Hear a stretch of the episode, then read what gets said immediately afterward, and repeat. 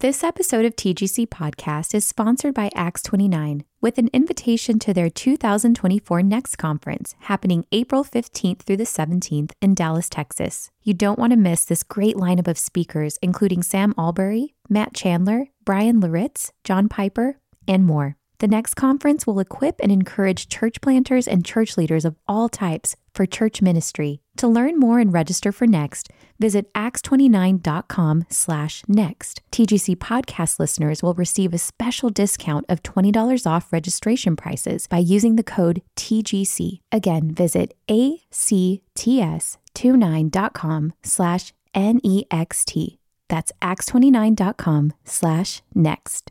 This episode of TGC Podcast is brought to you by Crossway, publisher of the ESV Scripture Journal. Each ESV Scripture Journal pairs the entirety of an individual book of the Bible with lightly lined blank pages opposite each page of Bible text, allowing readers to take extended notes or record insights and prayers directly beside corresponding passages of Scripture. These thin, portable notebooks are great for personal Bible reading and reflection small group study, writing out extended portions of scripture, or taking notes through a sermon series. Pick up an ESV scripture journal wherever Bibles are sold or visit crossway.org/plus to find out how you can get 30% off.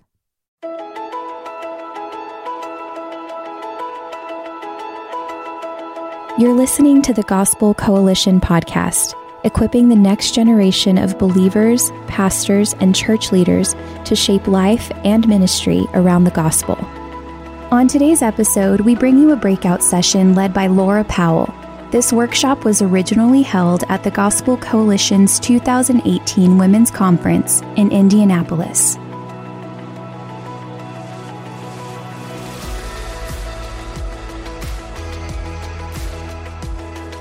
Okay, how you understand the word fear will shape our whole conversation. Now, it might not feel like a conversation because I'm the one doing all the talking, but I do plan to give you some time at the end to ask questions and just give feedback and interact with what I say for the next 20 or 30 minutes. Um, our discussion today on fear will have three main points. So I'm just going to give you those up front, and then I'll try to make sure I'm clear on those as we go through. The first one is that we were created to fear the Lord, and this fear was good. So we were created to fear the Lord, and this fear was good. Second, in Adam, our fears are fallen. In Adam, our fears are fallen. And three, in Christ, our fears are redeemed. Amen. We can say that. In Christ, our fears are redeemed. So fear is a often used word. It's a familiar emotion. It's a constant companion. We feel like fear puts its imprint on the pages of our past. It's present here in our circumstances, and it pushes to define our future. And if we admit, if we're honest, we all experience fear on some level every day. But what is fear, and where did it begin? So, this brings us to our first point.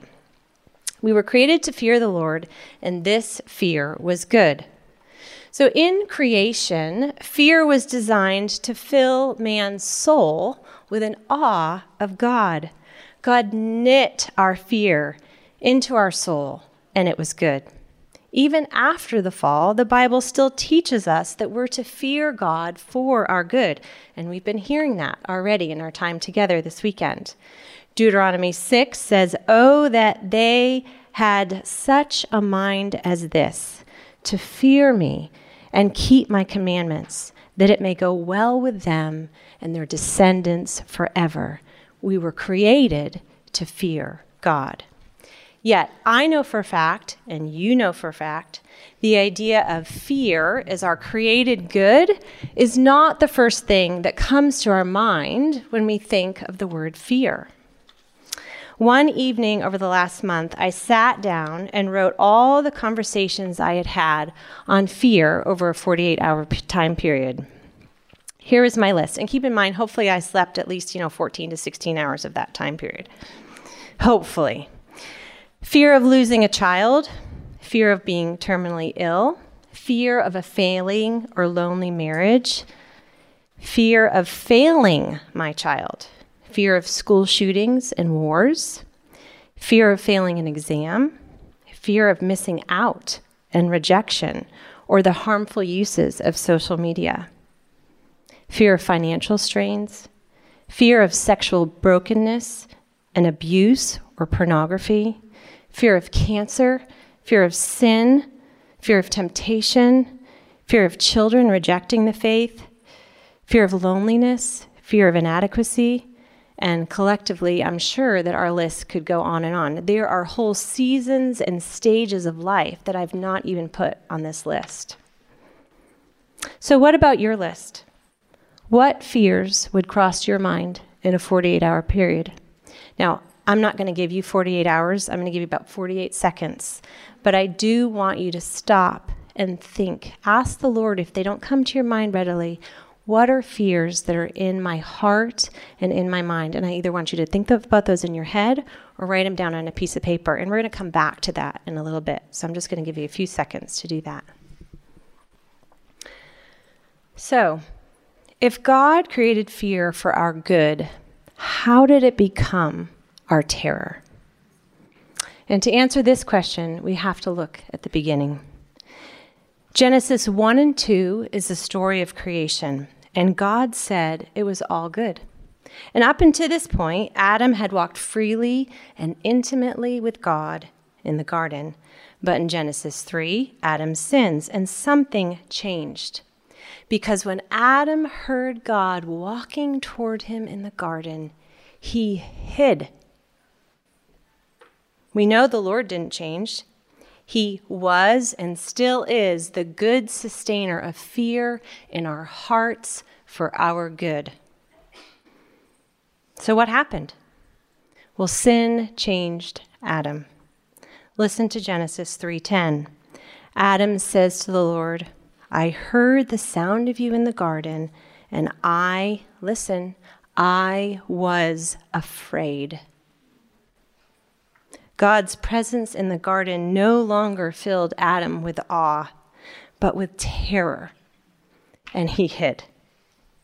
So we see that in the fall, sin has disordered this good, precious fear. Point two in Adam, our sin is fallen. We know that. That's not new information to any of you. But this wonderful fear that was to be our joy and security is now subject to sin and pain. We know that Adam was a real person who felt the real fear that we feel. Everyone experiences it. But we also know that Jesus is real and that he felt our pain too. If we know that our fears are fallen, how should we think about them? If we know our fears are fallen, how do we think about them?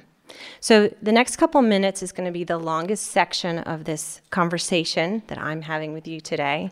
And the majority of it is going to cover, and I thought I brought my book with me, but maybe it's in my purse the book that I read a few years ago that had such an influence on this topic in my own heart and in my own mind. And it was written by a Puritan minister uh, from the 1640s whose name was John Flavel. And the name of the book, I asked them to put it in the bookstore, so uh, you may have not, you may or may not have seen it. But it's called Triumphing Over Sinful Fears. And uh, Pastor Flavel wrote this book originally as a sermon series for his congregation. He not only knew fear intimately, going through the civil wars in England and being kicked out of his church and possibly risking his life for what he was preaching within the church, uh, but he also knew the fears of his congregation. He was a good shepherd and intimate and acquainted with the trials and suffering that they were going through. Excuse me. But he divides fear into three categories natural fear, sinful fear, and religious fear. And I'm going to go back to that in a little bit. But first, before I go into the content of his book and try to summarize that for you, I want to tell you how the Lord was stirring my heart when I stumbled upon this book. My husband and I had lived in England for several years, and we had just moved back to America with our three young children. And if any of you have ever moved before or helped a friend move, you know that moving feels like mental, physical, and emotional gymnastics. It's a lot of work. So you have new family rhythms, new work, new communities, new neighborhoods, new school. All these areas were being stretched so I brought a little prop with me today. This is a balloon, and the, this was the only one left in our party bag at home, and it happened to have a light on it. Unfortunately, my talk is not about being in the light of the world. Otherwise, that would have been even better. But a balloon is a good analogy. Not that I like to compare myself to a balloon, but nonetheless, I think it's a good illustration. So balloons with the right amount of air and pressure, they serve a good purpose. They can entertain kids for hours. They are an inexpensive party decor. And they can even tell a message like happy 40th. Do you ever wonder who first came up with the idea of putting messages on a balloon? I'm sure happy 40th was not the first one they came up with. But if you blow a balloon too much, or a sharp object assails the balloon, it pops into pieces. And too bad for the mother of a toddler when that happens. So, if the balloon represents our hearts, picture the stuff of life as the air and the pressure which stretches you to your perceived edge, and you hope that you don't pop or lose it, right? In those moments, we are keenly aware that if one sharp word too many or one flaming arrow of temptation hits its target, we might just break. We might just pop. So during that particular season that I was sharing about when my husband and I had newly moved back to America, although I was surrounded by blessings, I often felt like I couldn't be stretched anymore, that I might break. And I was afraid. Although, to be totally honest, I didn't recognize that it was fear at the time. What I recognized was that I was stressed and that I was anxious. And I was looking and asking for Jesus to give me peace. But God is so merciful. He always gives us exactly what we need, right? And as I began to read through Flavel's book, I saw that really what the Lord needed to root out in my heart was a pattern of fear, a pattern of sinful fears. And in doing that, I would find rest and peace for my soul. So I'm going to ask you another question. What are the circumstances of life that are stretching you in this season? Remember the list you made 48 seconds ago. Do you see any correlation between those fears and your circumstances? So it's my hope and prayer that today you will see ways that the Lord is calling you to reorder your fears. Growing in understanding that Jesus is our sweetest fear is an ongoing part of our sanctification process. It is not something that we become perfect in, it's not something we just achieve but it is a process by which God is making us whole in Christ. And as Christians, we, we know and hope that that will one day be complete. So, Puritan writings, I'm going to go back to John Flavel's book a little bit. We're going to talk about his three fears. We, um, I don't know how many of you are familiar with Puritan writings or have um, enjoyed reading them or tried to read them and not enjoyed them. I think they are wonderful, but they are heady. Um, and so I'll do my best today to try to summarize his three points for you and not come at you with a water hose, but hopefully more of a sprinkling of what his advice was as he discusses three categories of fear. And the first one is natural fear. So I'm going to give you I'm going to give you the categories, I'm going to give a definition and hopefully some kind of analogy and then a summary as we go through. So the first one, natural fear, it's the anxiety that we feel from danger and evil. So basically, before the fall, there was no danger. Now, there is danger. Everyone experiences it. The greater the evil, the stronger the fear. Here are three ways to think about natural fear. Okay, three ways to think about natural fear.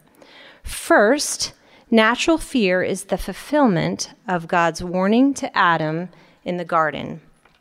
In Genesis 2, God told Adam not to eat of the tree of the knowledge of good and evil, but he did. And ever since, it's been impossible to shake the fear of evil. As Christians, we can find comfort that the Lord sees all and he promises to never leave us or forsake us. Here's a second way to think about natural fear it's not always sinful. So, natural fear is not always sinful, but it is always the fruit and the consequence of sin. So let me give you an example. My husband and I were recently hiking in a national park and came upon a mama grizzly and her two cubs. Suddenly, we were aware of natural fear the possibility of death by mama grizzly attack. So we naturally decided to turn around and seek a different trail. We understood that the harmony and safety in creation was broken. So that's an example of natural fear. Even Jesus submitted his, himself to natural fear. And in paraphrasing, paraphrasing his words in Luke, he says, Father, if you are willing, remove this cup from me. Nevertheless, not my will, but yours be done. And being in agony, he prayed earnestly. His sweat became like great drops of blood falling down to the ground. So here we see that Jesus experienced death and pain. He feared the coming wrath of God to be poured out on him, yet he did not sin. And he trusted himself to the Father. So we too can find comfort in our Lord's experience and trust the Father. So here's a third way to think about natural fear. And this is great news. Natural fear is not eternal. And here's what Flavel writes in his book Saints in glory are free from this fear because they are beyond all reach of this danger. We, on the other hand, are in the midst of all kinds of evil. So one day, there won't be marriage counseling, there won't be lawsuits, there won't be broken hearts, there won't be failing health, and there won't be the possibility of a bear attack. Instead, the lion will lay down with the lamb. Okay, here's the second category of fear it's called sinful fear. And this is born out of our sinful human nature. Essentially, it is, it is an unbelief in God. So, unfortunately, this fear is not only our unhappiness, it is our fault. For example, here is a natural fear I don't want my husband to die. Here's a sinful fear God is punishing me or my children if my husband dies. It's sinful because one judgment or belief of God is not in line with God's character. So, here I'm going to give you four ways to think about sinful fear. I told you the Puritans were heavy. I'm, I'm really trying to just make it simple. Number one, Sinful fear arises from our unbelief, an unworthy distrust in God. And we see that in Adam when he ate the fruit. He just didn't trust God. Number two, sinful fear is excessive and it's totally unreasonable. Flavel exhorts his congregation in saying this Be careful not to fear any man, as if the power of making you or marring you were in his hands and do not attribute to any creature God's sovereign and incommunicable power. So, in other words, when you fear someone, their opinions, or fear of losing their friendship, etc., you're giving them a power over you that only God should have. Remember the craftiness and seduction of the serpent in the garden? Adam was seduced into fearing the creature, not God. Here's a third point on sinful fear It distracts our hearts. We no longer think and work at the good things God is calling us to do. Think about this in your life. If there's a particular situation or relationship that is ongoing and stressful, what does it tend to do? It tends to consume our thoughts all day long instead of the duties and the relationships and the opportunities God has put right in front of it, front of us. It's like a cloud and we can't see through it. And sometimes, you know, physically, I know sometimes when I've been in that situation, I'll, I'll, just get a headache because my mind is just whirling around and I'm like trying to wade through it and work out this fear and put it to the side and stop having unbelief in God and stop blaming somebody else for the situation and to resi- and I resist repenting when I should be repenting and I forget to go to the scripture and remind myself of how God is sanctifying me or who he is or or what my identity is in him in those moments. So I already stated that sinful fear is our fault. How is it our fault? Nobody likes to be told something is their fault. In fact, we usually hate it. We prefer to be innocent. For example, when God called to Adam in the garden, he said, "Why didn't you why did you eat the fruit that I forbade you not to?" And what did Adam do? He blamed the woman. And then what did Eve do? She blamed the serpent. This false proclamation of self determined innocence reveals a fourth way of sinful fear. And this is the fourth way it convinces people that one must sin in order to escape danger. In other words, we give in to temptation. It is the only way out. But Proverbs warns us of this, and he says, The fear of man lays a snare, but whoever trusts in the Lord is safe. Hebrews teaches that Jesus is our high priest who intercedes for us and does not allow us to be tempted beyond what we can bear. He provides a way out. So here's a basic summary of sinful fear. Sinful fear lies to us it confuses our beliefs and it leads us to walk in hypocrisy. Sinful fear lies to us, confuses our beliefs, and leads us to walk in hypocrisy. So, how do we overcome sinful fear?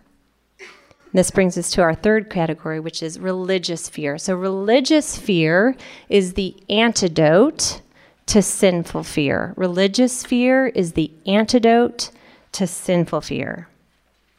So, what is religious fear? Well, we've again heard a lot about this already through our talks today. That's one thing that, that's great about being a breakout speaker after they've done a few of the main ses- sessions. You can just refer back to them, like, remember what she said? That was great. So I can just move on to the next point. But religious fear is an awe filled fear of God, it is our treasure, not our torment. Deuteronomy says, in contrasting sinful fear and religious fear, living day and night in the fear of man is one of the worst judgments, but living all the day long in the fear of the Lord is one of the sweetest mercies. So, what I want to say now is so foundational to understanding religious fear. You and I cannot make or get this fear. But neither can we lose it. Listen to how Flavel explains this. This fear is a gracious habit or principle which God implants in the soul, and it is kept under the watchful eye of God. It is not a natural product of the heart, but a supernatural implementation. And this verse that I'm going to share with you next was the foundation for this whole book. And it says, I will put the fear of myself in their hearts. So that was my paraphrase. Paraphrase. It actually says, I will put my fear in their hearts. And that's from Jeremiah 32 40. I will put my fear in their hearts.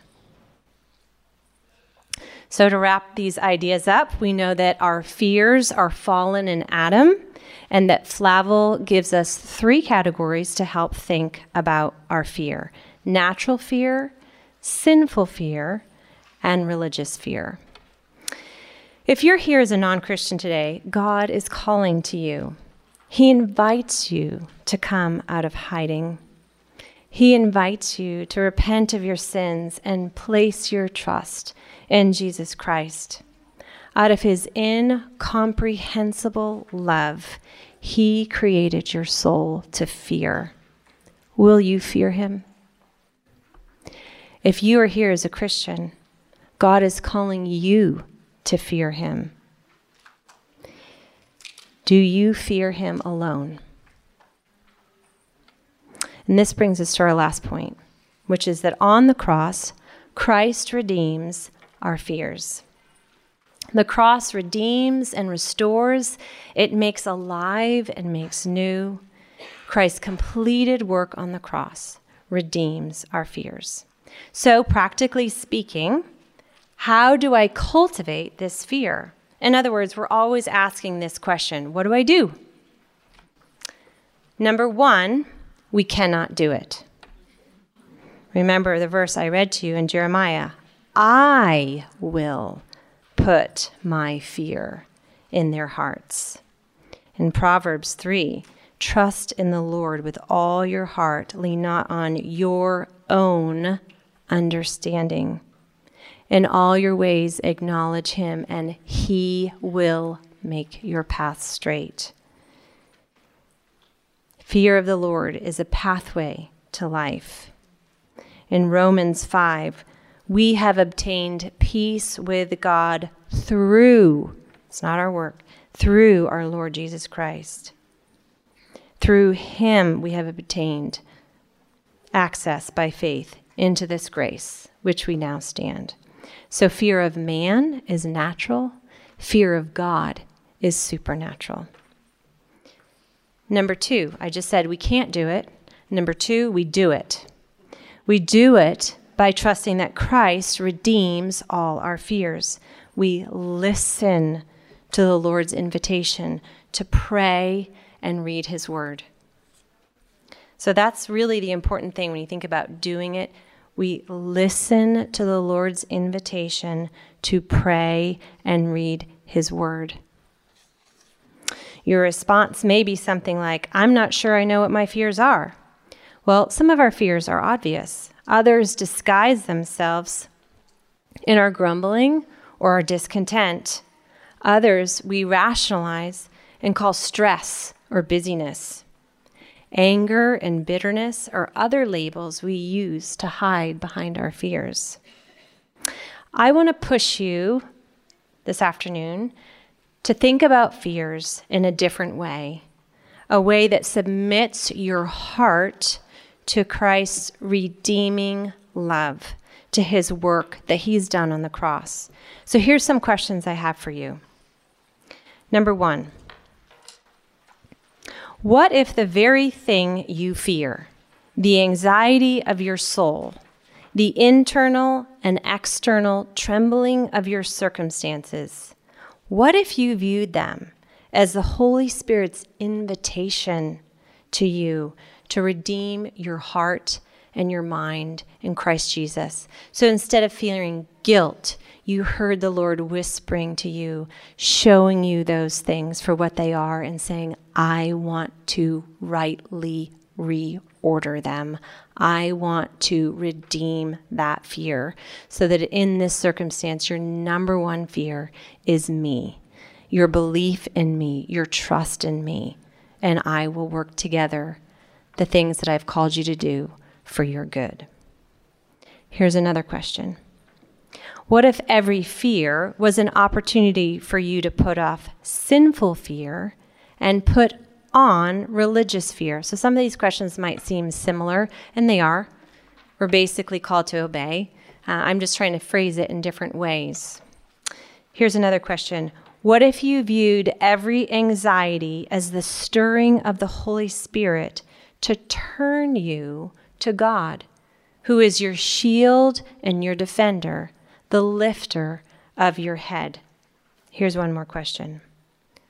What if every anxiety was an opportunity for you to look at the cross and remember that Jesus' sacrifice covered this circumstance? Do not be afraid. So you may be responding inside with something like, I'm not sure how to pray, or I'm not sure to, where to start. And that is a normal place to be. I still feel that way, and I'm sure I will continue to until my dying day. Lord, what am I supposed to do? Um, show me where to go. I, I, don't, I don't know what you have for me, but you do, and I'm going to trust you to show that to me. Well, God's got this. Not only did He create us to fear Him, He created us to be in communication with Him. So, prayer is the right response to all of our fears. Remember the example we talked about of Jesus in the garden? He experienced natural fear, death, pain. He experienced godly fear, so he knew of God's power and God's wrath to come for the punishment of sin. He resisted sinful fear by believing God's word and obeying. And what did he do with all those thoughts? How do we know he even had those thoughts? Because he was praying to the Lord. He brought them to the Father. So pray and ask the Lord to help you recognize your fear. Listen to his word. My word shall not return empty, but will accomplish that for which I purpose. Hebrews says, For the word of Lord is living and active sharper than a two edged sword, piercing the division of heart and soul and spirit, of joints and of marrow, and discerning the thoughts and intentions of the heart. Pray the opposite of your anxious fears. So, uh, when I say that, I'm going to ask you are your prayers and your fears shaped by God's truth or by your perspective? Pray godly truth. Repent of your own perspective. You know, lean not on your own understanding. In all your ways, acknowledge Him, and He will make your path straight. Submit your fears to the Lord and pray His character. Here's another way to do it you pray God's word. You do not have to be an originator of thoughts. God has given us everything we already need in His word. So meditate and pray through a verse or a passage of Scripture. And as you practice this, you will begin to see God's creative design of fear, godly fear, religious fear, fear that is your treasure and not your torment, welling up within you. Proverbs 4:23 says, "Keep your heart with all diligence, for for for from it flows, that's an alliteration I think, right? The wellspring of life." I find it most helpful to, um, well, I've done Valley of Vision and for a long time, and that has certainly informed and shaped how I pray now. I also find it really helpful just to go to a verse and read the verse, repent of the things in the verse that I know I fall, fall short of, um, repent of things I know I don't see. Uh, thank the Lord for who His character is in that, for His faithfulness, for His message of redemption to me in that, and thank Him that His word doesn't return void. So the scripture is a wonderful place for us to take our prayers and to work our salvation out with fear and trembling. So finally, I know some of you have experienced fear deep and painful. And you're asking questions like Does the fear of God speak into the dark areas of my heart? Does the fear of God heal? Does the fear of God provide relief? And the answer is yes, yes, yes, and amen. Jesus Christ, his life, death, and resurrection redeems all our fears. I'm just going to pray and then I'm going to open up for questions if you have any. Father, I thank you that you did create us to fear you and that it was for our good. Uh, we just commit the way that your Spirit has spoken to us, Lord, um, first in repentance to you and adoration of you um, that you would grow us into the women that rightly reflect you, Lord, and that image you, and that is lovely and good and pure and trustworthy. And then, Lord, I pray that um, in our everyday lives, Lord, where you're working out our sanctification, that you would renew our hearts and minds, that you would give us wisdom, Lord, that you would give us freedom in how we think about fear. Lord, would you all help us to grow in that? And we ask this in your Son's name. Amen. Thank you for listening to today's episode of the Gospel Coalition podcast. For more gospel centered resources, visit thegospelcoalition.org.